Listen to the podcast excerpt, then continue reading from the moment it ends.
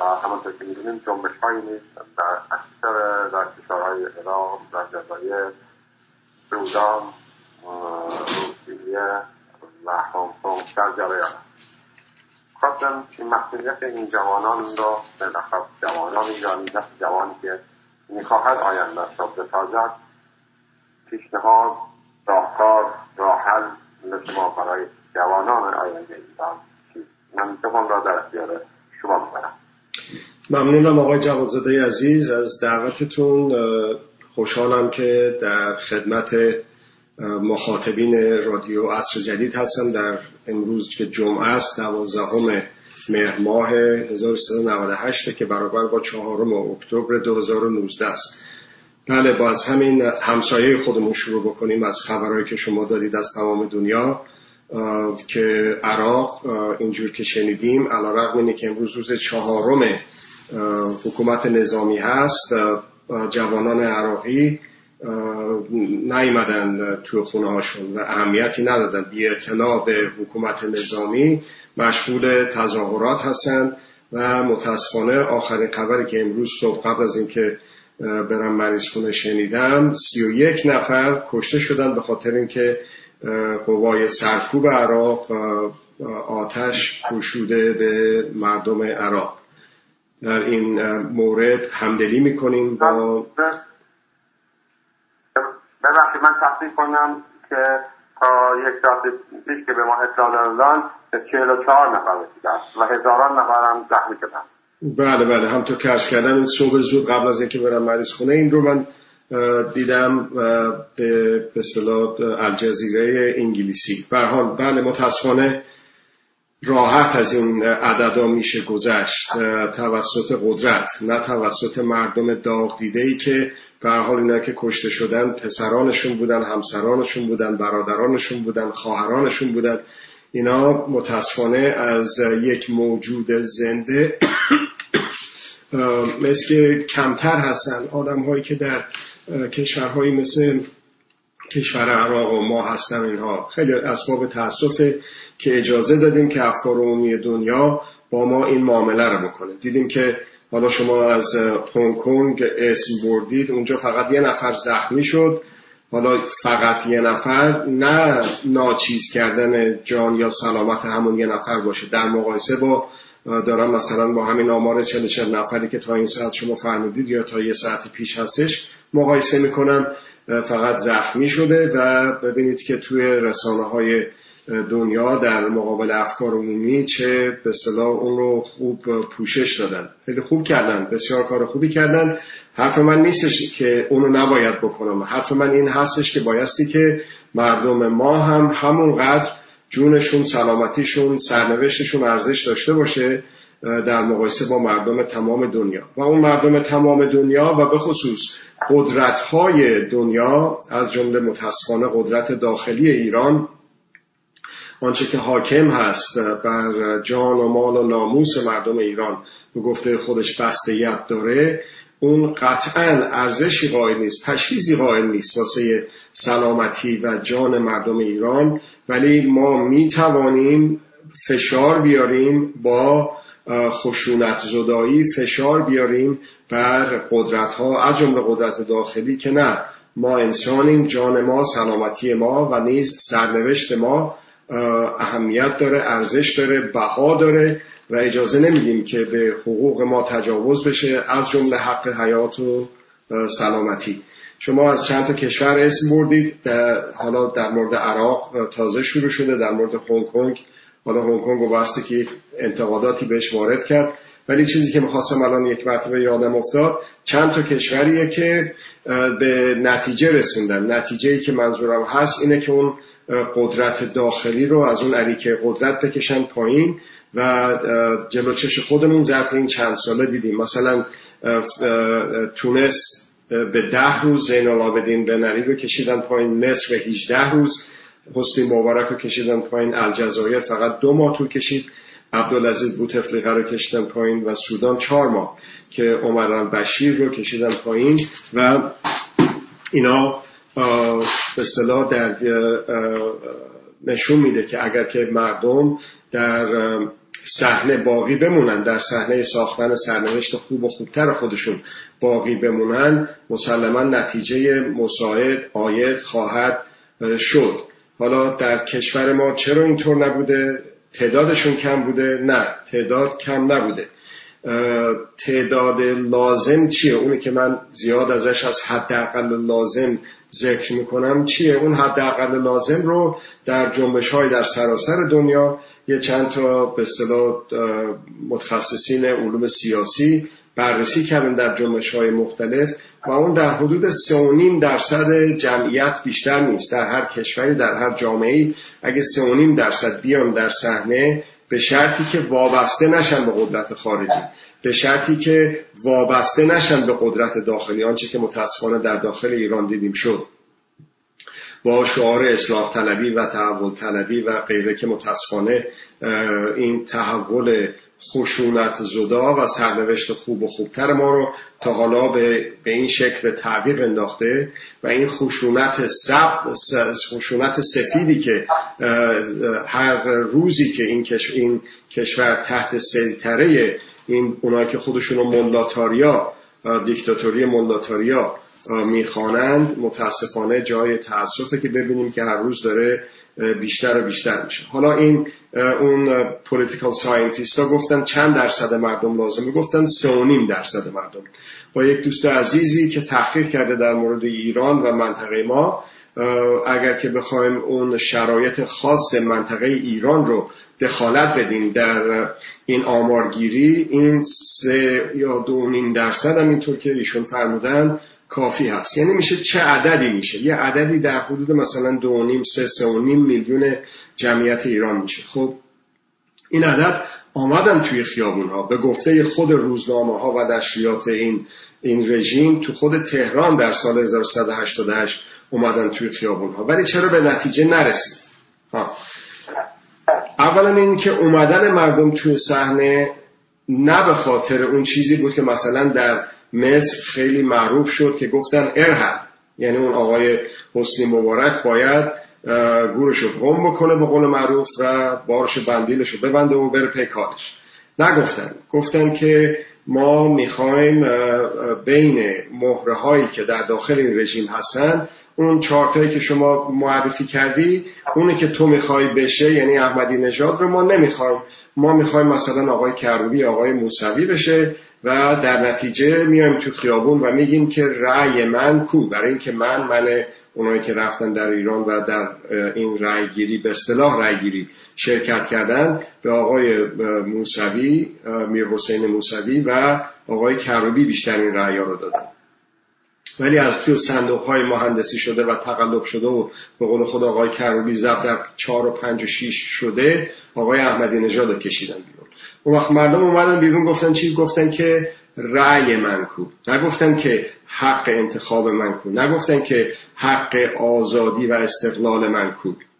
حق حیات من کو اصلا. خب؟ نگفتن این رو. گفتن رأی من کو.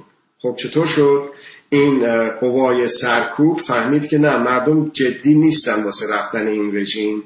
علا رقم فشارهایی که روی قوای سرکوب هم هست تصمیم گرفت قوای سرکوب که چیکار بکنه که نه اینا مردم هنوز به نقطه نرسیدن که بخوان این رژیم بره در نتیجه رفتن به سوی مردم کار درستی نیست. موندن تو خیابونا موندن در زندانها در شکنجهگرها شکنجهگاه ها و شکنجه کردن و تو خیابانها به ضرب و شتم مردم پرداختن و دستگیرشون کردن و کهریزکیشون کردن و غیر و خب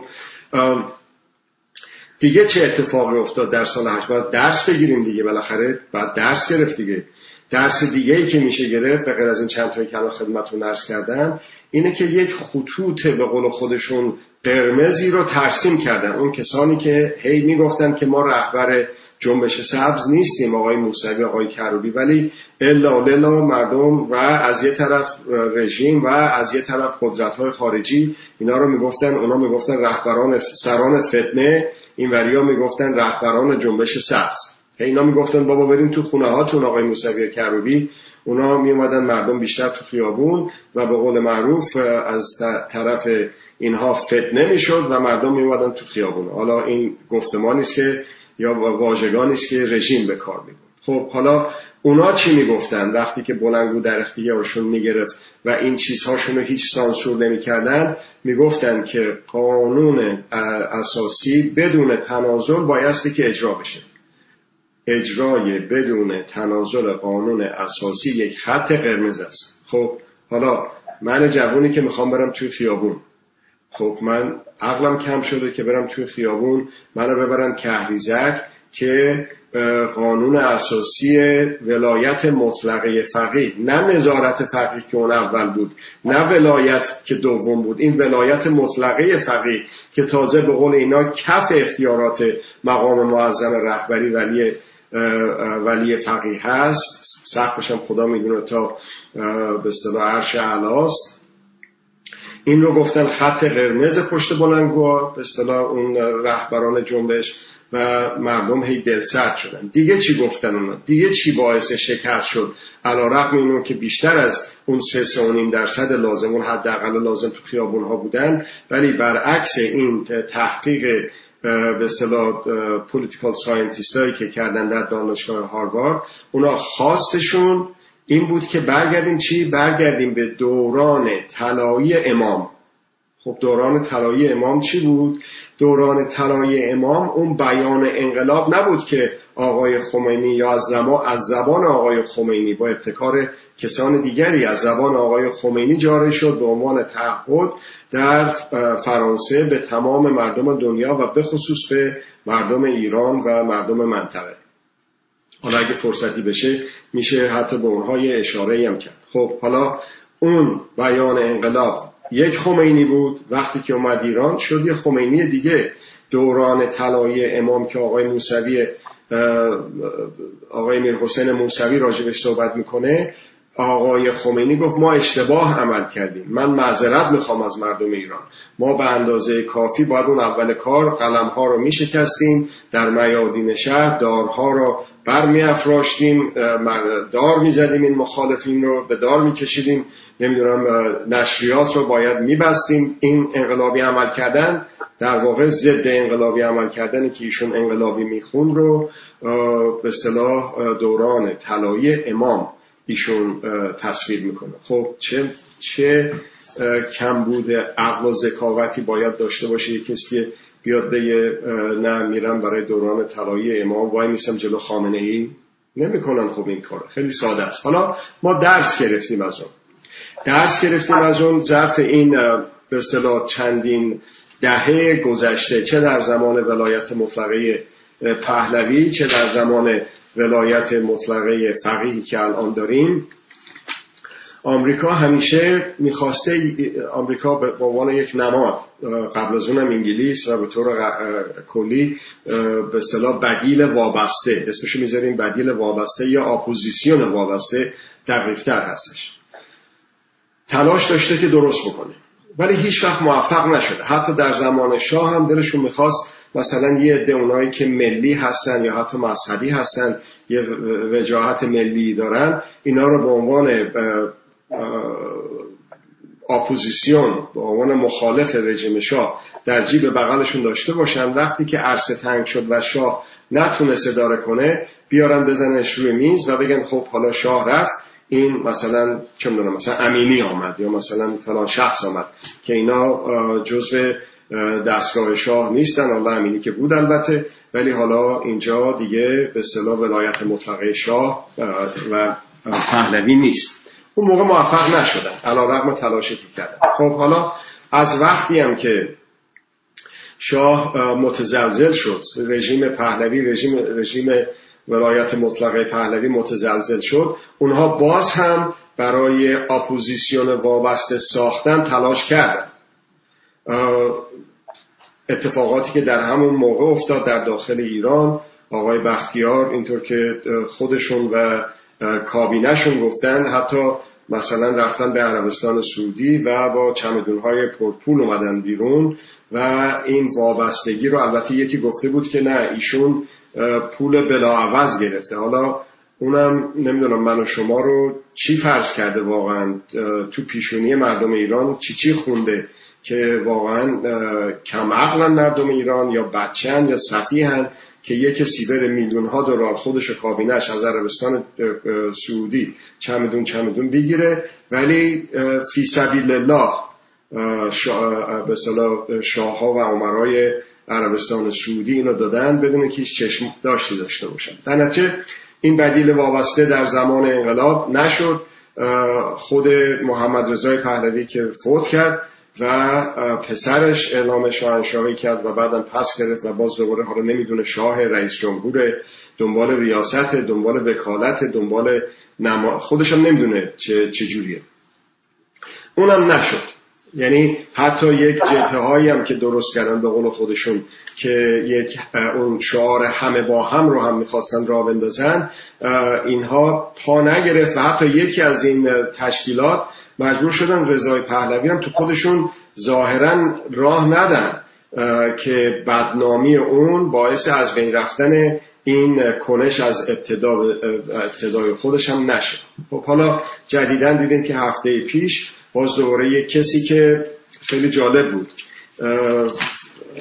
این شخص مدیریت مثل خیلی دوست داره در زمان چل سال پیش و موقعی که کارتر رئیس جمهور بود مدیریت یک مجله رو به نام پیام شادی در شماره ششم سال ششم مجله پیام شادی این آقای مقاله رو نوشته به عنوان آمریکا دشمن خلق ایران و جمله شروع شده با مرگ بر امریکا مرگ بر کارتر. و گفته که چطور امریکا دستش آغشته به خون بهترین جوانهای کشور ماست و شیطان بزرگ و مرگ بر خلاصه گفته همون حرفایی که همه همه که باید بگم اکثریت اون اول می‌زدن گفته که به صلاح الانه ولی می‌بینیم که در این مدیریتی که می‌خوام بکنم ظاهرا معلوم نیستش که اعضایش کی هست کی نیست. مثلا از یه کسانی اسم بردن که جزو تجزیه طلبان به اصطلاح بعضی از احزاب کردستان هستن. حالا البته روشون نمیشه چند ساله بگن که ما تجزیه طلب و جدایی طلب هستیم. میگن که ما فدرالیسم می‌خوام. فدرالیست هم من پرسیدم از یکیشون که یعنی چی فدرالیسم؟ از اون رهبر عالی قدرشون که گفتش که یعنی اینه که به هر حال یه مجلس خودشو داره ایالت کردستان استان کردستان. و اون وقت خب استان کردستان به حال مجلس خودشو داره و فدراله و بعد به حال مجلس خب ممکنه رأی بده دیگه که حالا ما کردستان جزو کل ایران باشه یا نباشه دیگه خب حالا دیگه خب حالا هرچی رأی داد دیگه خب به حال بایستی که گوش کرد دیگه. یعنی در واقع اینا اون برخوردی که آقای خمینی آقای خامنه آقای محمد رضای پهلوی آقای رضای پهلوی آقای مسعود رجوی خانم مریم رجوی و بقیه کسانی که در این شورا عضویت دارن نگاهی که دارن یکی به مردم و اون نگاه صفیح نگاه یک معلول فکری یک نگاه یک احمق هستش که هرچی که بگن به عنوان رهبر اپوزیسیون که خودشون رو به عنوانهای مختلف می‌خونن مردم هم خب میپذیرن و قبول می‌کنن و دنبالشون راه میفتن ولی خوشبختانه می‌بینیم که الان چند ساله که این تشکیلات به شکلهای مختلف با وابستگی مشخص و ظاهری و قابل لمس و یا با وابستگی های یواشکی و پشت پرده و مخفی و سری میان و درست میشن. بعضی وقتا یک اسمای عجیب و غریب دور از ذهنی هم به خودشون می‌ذارن که اون به اصطلاح ساوند بایت یا اون چیزای رسانه ای رو که شود که لازم دارن توی رسانه ها را بندازن رو هم درست می‌کنن اسمای عجیب غریب. ولی همجور که شما می‌دونید آقای جوازاد اینا اومدن و بعد یه ماه دو ماه سه هفته پنج هفته شیش ماه اصلا دیگه اصلا خبری ازشون نیست. انقدر تو سرکله هم دیگه زدن که معلوم نیست اصلا چی چی شدن. حالا باز دوباره این اومده. من وقت شما هم میهنان عزیز رو شنوندگان گرامی رو بینندگان همینطور تلف نمی کنم وقت خودم رو تلف نمی کنم به کسانی که در یوزگی آستان قدرت رو دارن گدایی می‌کنن. خودشون رو به اصطلاح اسباب دست قدرت ها کردن برای به قدرت رسیدن. یک حالا شعری به ذهنم میادش که خیلی مصداق پیدا می‌کنه که میگه هر کسی اندر جهان مجنون لیلی شده دی لیلی خیش و دم به دم مجنون خیش. اون خط اولش که هر کسی در جهان مجنون لیلی شده یه, رفت، یه رفتن سراغ عربستان سعودی یکشون رفته یه عدهشون رفتن سراغ اسرائیل. اون که در بحث آزاد من در پاریس با که داشتم میگفتش که یکی از دموکراتیک درین کشورها اسرائیل دیگه خب به حال لابد اون دموکراسی رو برای ما هم رژیم آپارتایت خودشون دیگه چیز واضحیه. یا بعضی هم رفتن به چاه جمکران کاخ سفید دارن عریضه میندازن از ترامپ بگیر از اون قبلتر اوباما بگیر برو بوش برو کارتر برو ریگان اینا ولکن معامله قدرت نیستن. برای اینی که هر کسی هم در جهان هر کسی از اینها مجنون لیلی شده. مجنونه کاریش نمیشه کرد. حرجی نیست. ادهی لیلی خیش و دم به دم مجنون خیش. یعنی در واقع حاکی از اون خودشیفتگی هستش که بعضی از این آقایون و خانم ها متاسفانه جزشون هست. می‌بینیم که چطور اون خوش اون توهمی که از جایگاه و موقعیت خودشون دارن. به خاطر اینه که مثلا رفته توی حالا یکیشون رو همون آقای که یکی از این احزاب کردستان هست با چه افتخاری اینجا تو نیویورک دیدمش. با چه افتخاری میگفتش که من خب شما کجا بودید؟ من واشنگتن بودم از وزارت خارجه آمدم. حالا وزارت خارجه رفته اونجا آبدارچی شو دیده یا دربان دیده یا وزیر خارجه که قطعا که ندیده که اگه ببینه که عکس و تفصیلاتشو که ول نمی‌کنن ما رو. یا اون یکی رفته از آقای مکین که میگه ایران رو بم بم بم میگه که ما به نظر شما جناب آقای مکین ما با سپاه پاسداران چیکار بکنیم؟ این خورشیفتگی در عین حقارت در عین عقده خود خودکمبینی که از یه کسی مثل ارز کنم که مکین ببینه که با بپرسه که با سپاه پاسداران چه کار باید کرد حالا باید بینا خط بعدی شعرم گفت ساعتی میزان آنی ساعت موزون این. بعد از این میزان خود شو تا شوی موزون خیش. چیزی که مردم ایران چیزی که جنبش ایران داره هرچی بیشتر پا می‌گیره داره هرچی بیشتر سعی می‌کنه که خودش رو نشون بده بروز بده خواستش و گفتمانش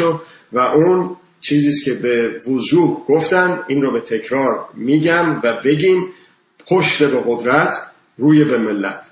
پشت به قدرت روی به ملت. خب حالا ما میگیم که این وضعیت بسیار بد شده و در سراسر دنیا جنبش ها وجود داره و چند تاش هم اسم برد. حالا گفتم از این هنگ کنگ بعد نیستش یادی بکنیم بعد دست بگیریم دیگه.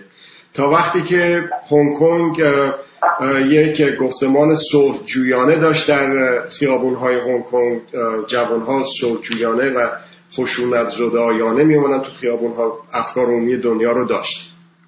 ولی می‌بینیم که حالا حمله می‌کنن به جاهای مختلف. بانک ها فرودگاه شیشه میشکنن فلان و ضرب و شتم نیروهای به اصطلاح سرکوبگر رو شاهد بودیم.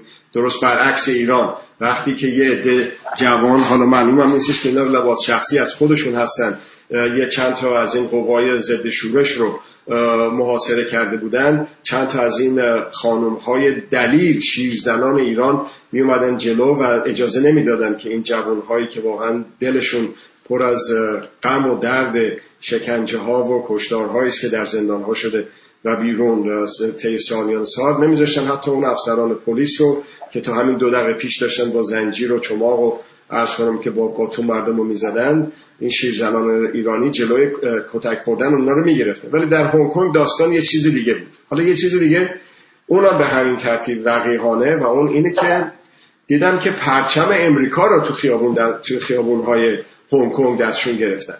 شما اصلا با این ترتیبی که گفتم هیچ آینده متصور هست در لاقل هیچ جایگاهی متصور هست در افکار عمومی درس باید بگیریم. این درست همون راهی را رفت که تو سوریه قوای اپوزیسیون رفتن. حالا اون میزان خشونت در سوریه خیلی بیشتره تا میزانی که در مثلا جایی مثل هنگ کنگ و جاهای دیگه هست. ولی خب اگر که ادامه پیدا کنه خشونت خدا می‌دونه که چجوری بشه و از کجا سر در بیاره. حالا ما چند دفعه اسم بردیم از اپوزیسیون و بدیل. اولا اپوزیسیون به نظر من تعریف کردن یک شب مثلا من خودم من نمیگم اپوزیسیون هستم. چرا oppose یعنی مخالفت کردن؟ یعنی هویت من تعریف بشه بر اساس اینه که با یه چیزی یا یه کسی مخالفم. همچی چیزی من برای خودم قائل نیستم.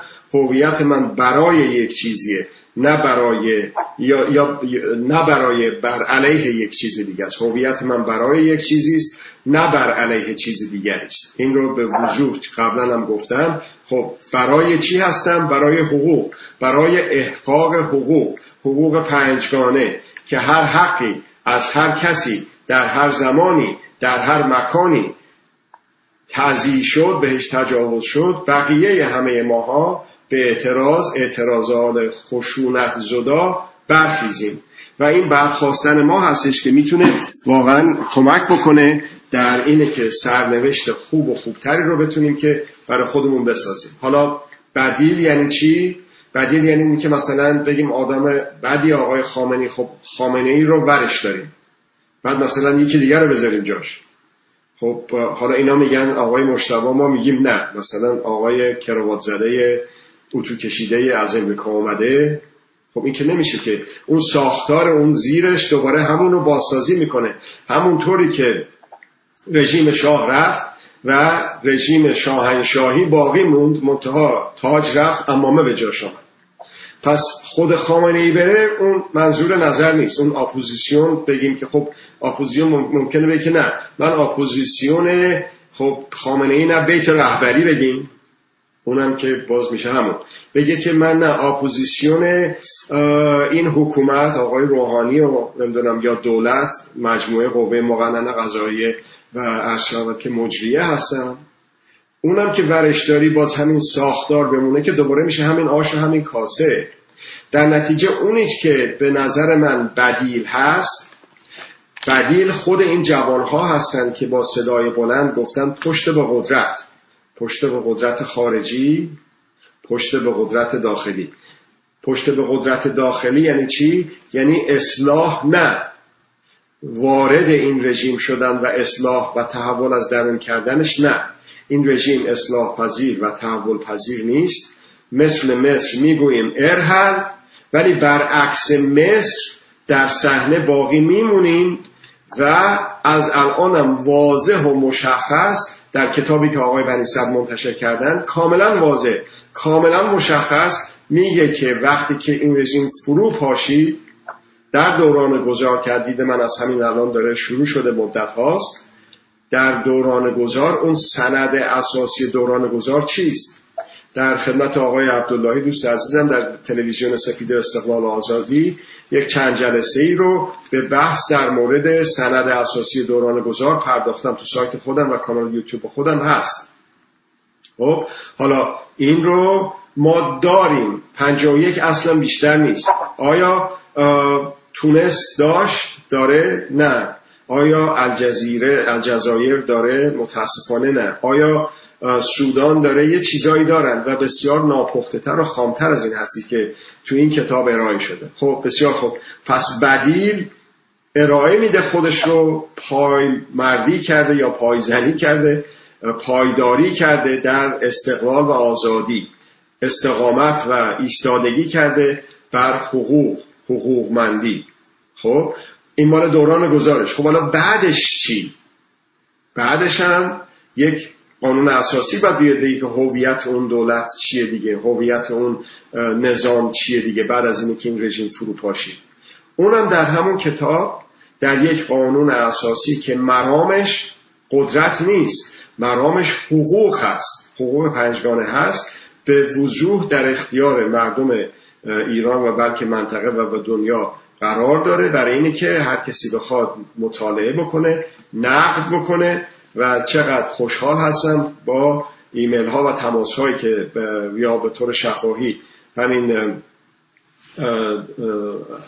مثلا هفته پیش با یکی از دوستان رفته بودیم کوهنوردی و چه کلمات و عبارات محبت آمیزی دوستان می‌گفتن راجع به این سند اساسی دوران گذار. خب شما ببینید که این هر کسی که در مقابل به اصطلاح یک همچین اسنادی قرار می‌گیره با چه شور و شوقی آینده خودش رو روشن و سرنوشت خودش رو نه زندان در بد و بدتر بلکه انتخاب بین خوب و خوبتر می‌بینه. به شرطی که هر کدام از ما به سهم خود به نوبه خود برای خودمون این این شعف این شوق این زیبایی این نشاط رو روا بداریم که مشارکت بکنیم در ساختن سرنوشت خودمون. با گفتن ارحل با آقای خامنی نه تنها به اون بلکه به ولایت مطلقه. چه ولایت مطلقه پهلوی که رفت چه ولایت مطلقه فقیه که هست سلسله ملوتاریا به قول خودشون. و اون ولایت مدارانی که تو خط تو خط تو سخت وایسادن که دومشون رو وصل بکنن به یه قدرت خارجی در شرق و غرب. و هر شود که بخوان بیان دوباره بر ما با یک شکل دیگه ای بخوان که حاکم بشه. من در حدود 6 دقیقه دیگه وقت دارم. سعی می‌کنم خلاصه بکنم برای زمان خب حالا ما ببینیم که شما از خانم گریتا تونبرگ صحبت کردیم یه دختر بچه 14-15 ساله در عرایز قبلین با افکار عمومی در رسانه های مختلف از ایشون به تکرار اسم بردم. چرا مهمه؟ که راجع به ایشون صحبت بشه و شما به درستی یادآوری کردید. این دیگه تو تمام اینترنت هست. لازم نیستش که من زیاد توضیح بدم. در سن 14 15 سالگی یه تنه اومده جلوی پارلمان سوئد و گفته که آقا من نمی‌خوام شما آینده منو من تازه 14 15 سالم جوانم و می‌خوام در یک جای محیط زیست زندگی بکنم که آلوده نباشه کثیف نباشه. این آلایش هایی که چپ و راست داره میریزه توش نباشه توسط قدرت داره ریخته میشه توش. این موج پا گرفت و بیشتر هرچه فرادگیرتر شد تا به اینی که همین روزها فکر می‌کنم الان هم هنوز تو امریکاست یا رفته شدم کانادا دیدیم که در تمام در اون روز فکر می‌کنم جمعه گذشته بود در تمام دنیا گفتن سه میلیارد اگه درست به نظرم بیاد به یادم بیاد عددش در تمام دنیا آمدن تو خیابون و یک دختر بچه 14 15 ساله تونست نقش آفرین باشه. خب حالا یک همچین کسی نه اگه نگاه بکنید شش تا انگوش نداره به خدا. یک شخصیه مثل بقیه آدم ها و اومده و دفاع می‌خواد بکنه از حقوق خودش و نسل بعدی و می‌خواد سرنوشت بد و بدتر نداشته باشه می‌خواد سرنوشت خوب و خوبتر داشته باشه. خب حالا در ایران هم همین اتفاق افتاد. در ایران هم بدون وابستگی به قدرت ها مردم اومدن تو خیابون و اون انقلاب 1357 دنیا رو وارد یک عرصه جدیدی کرد. این رو بدون ترس و با جرأت جوانهای عزیز از اون انقلاب یاد بکنید. به عنوان یک سمبل به عنوان یک الگو به عنوان یک راهکار برای ساختن سرنوشت خوب و خوبتر متفکرین روشنفکران اندیشمندان جهان از جمله میشل فوکو که خیلی جالب بود متاسفانه عمرش سر رسید در سن کم. ولی اصلا می‌گفت من باورم نمیشه آخه چطور بدون حزب بدون دسته بدون وابستگی به قدرت های خارجی بدون کمک و پول خارجی بدون بدون اسلحه بدون خشونت. دیگه انقلاب ایران پیروزی گل بر گلوله لقب گرفته معروفه. خب چطور اینجوری شد؟ ما می‌تونیم همون روش رو که در بهار ایران بعد به بهار عرب هم سرایت کرد و الان در آخریش در الجزایر و در سودان هستیم رو دوباره نگاه بکنیم در کشور خودمون. در کشور خودمون شاهد یک مقاومت قشنگ بودیم. و اون مقاومت اعتراض به اجازه ندادن به خانم ها برای ورود در سالن های ورزشی است. دیدیم که افکار عمومی ایران با افکار عمومی دنیا درآمیخت و فشار آوردن به این رژیم و مجبورش کردن که درهای استادیوم رو باز بکنن. از یک ثانیه بعد از نیمه شبی که می‌تونستن از روی اینترنت بلیط بخرن اینطور که گفته شد تا یک ساعت همینطور که گفته شد تو نکشید.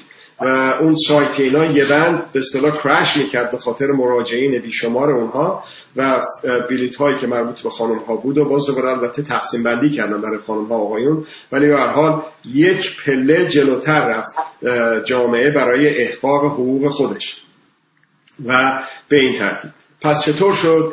مثلا الان آقای خامنه ای یا اون متحجرینی که روایت به اصطلاح ابراز می‌کنن و فتوا صادر می‌کنن. فتوا صادر می‌کنن که زنان نباید برن توی مسابقات ورزشی. اونا یه مرتبه یک روایتی یک امامزاده ای از یه جایی سر نکرده که روایت دیگه ای بگه. بلکه اینا زیر افکار عمومی زیر فشار افکار عمومی هستش که مجبور شدن که تغییر نظر بدن. این رژیم همون رژیم خونخواره. یک قدم به بهتر شدن سرنوشتمون با کمک همدیگه هر کسی به نوبه خود و به سهم خود تونستیم نزدیکتر میشه این یادآوریش بسیار بسیار بسیار بسیار مهمه برامون که ما می‌توانیم ما توانا هستیم برای خودمون هر کدوم به سهم خودمون به نوبه خودمون سرنوشت خوب و خوبتری رو برای خودمون رقم بزنیم. فقط باید به خودمون اعتماد داشته باشیم. اعتماد به نفس فردی اعتماد به نفس جمعی بدون اینکه وقت و اعصابمون رو خورد بکنیم سر اینه که مثلا اون فیل هوا کرده یا ققنوس هوا کرده یا اون یکی مثلا چیچیگرد هستش یا نیستش یا این یکی می‌خواد مدیریت بکنه از کجا رو بکنه گذار کی شده نشده اینها. اصلا به عنوان خنده و شوخی بد نیست. اون یکی هم بودش اونجا توی امریکا میگفتش که بایستی که همسایه ها چه می‌دونم لاستیک های همسایه بغلیشون رو پنچر بکنن بیان تو خیابونا بکشین بزنین دوباره شروع بکنین restart بکنین. چی شد این مضحک این مضحک این دلقک مآبی به کجا رسید؟ وقت و انرژی و اعصابمون رو تلف اینا نکنه. اینا میان و میرن. اینا بازیچه های دست و لوازم دست قدرت هست مجبور ازش استفاده بکنه خب پس برای این رژیم اپوزیسیون نمی‌خوایم ما اپوزه و مخالف کسی خودمون رو تعریف نمی کنیم یا من نمی کنم لاقل به شما مخاطبین این برنامه توصیه می کنم که در هویت خودتون حقوق رو اصل بنا بگذارید آنچه که مدرس رو مدرس کرد. یعنی موازنه عدمی موازنه منفی. یعنی در وارد بازی قدرت نشدن وارد توازن قوا نشدن اون حقوق رو اصل قرار بدین. وقتی که وارد توازن قوا بدین نفع و اون ورش هم ضرر میاد سر کار. ولی مثلا حق زندگی حق آزادی بیان من. اگه من آزادی بیانم زیاد بشه آزادی بیان شما هم زیاد میشه. ولی وقتی که در مورد منافع میگیم امریکا خب منافع داره منافع ملی امریکا در منطقه ما رو به حال ما باید منافع مشترکمون رو ببینیم که چجوری میشه ساخت و پاخت کرد با امریکا و که اونا منافعشون رو در نظر بگیرن و بیان اینجا و این رژیم رو بردارن و اون آقا رو بکنن رئیس و وزیر و شاه و فلان این حرفا. نه. منافع مشترک دروغه. نداریم همچی چیزی. به خصوص در مقام زیر سلطه که ما هستیم اون دست بالا رو داره و ما دست پایین. ببینید این مثالهاش من یه دقیقه بیشتر وقت ندارم. در دنیا چه شکلی هست؟ به خودمون اعتماد بکنیم. به عرض که مردممون اعتماد بکنیم. ما می‌توانیم این کسانی هم که میان و میرن و از این تشکیلات درست می‌کنن آبروی خودشونو می‌برن. خودشون رو میشناسونن. اون نهاد واقعی زمیر باطن خودشون رو میشناسونن به مردم ایران. طول کشیده این جنبش. طول کشیده تغییر و تحول ولی بیفایده نبوده. سره از ناسره شناخته شده. معلومه که کیا بدیل اصلی هستن معلومه که کیا ایستادن بر خط استقلال و آزادی و اونها هستن که بدیل واقعی بدیل اصلی رو شما مردم ایران من و شما همگی هستیم که بدیل, بدیل وضعیت موجود هستیم. اگر که خودمون رو از قدرت مداری و قدرت پرستی عوض بکنیم و عوض بشیم اون وقت می توانیم عوض بکنیم. یک بدیل غیر وابسته بدیل استقلال آزادی رو یک بار برای همیشه در کشورمون ببینیم و برسونیمش به یک موقعیت غیر قابل بازگشت. از وقتی که به من داده شد خیلی متشکر هستم آقای جوان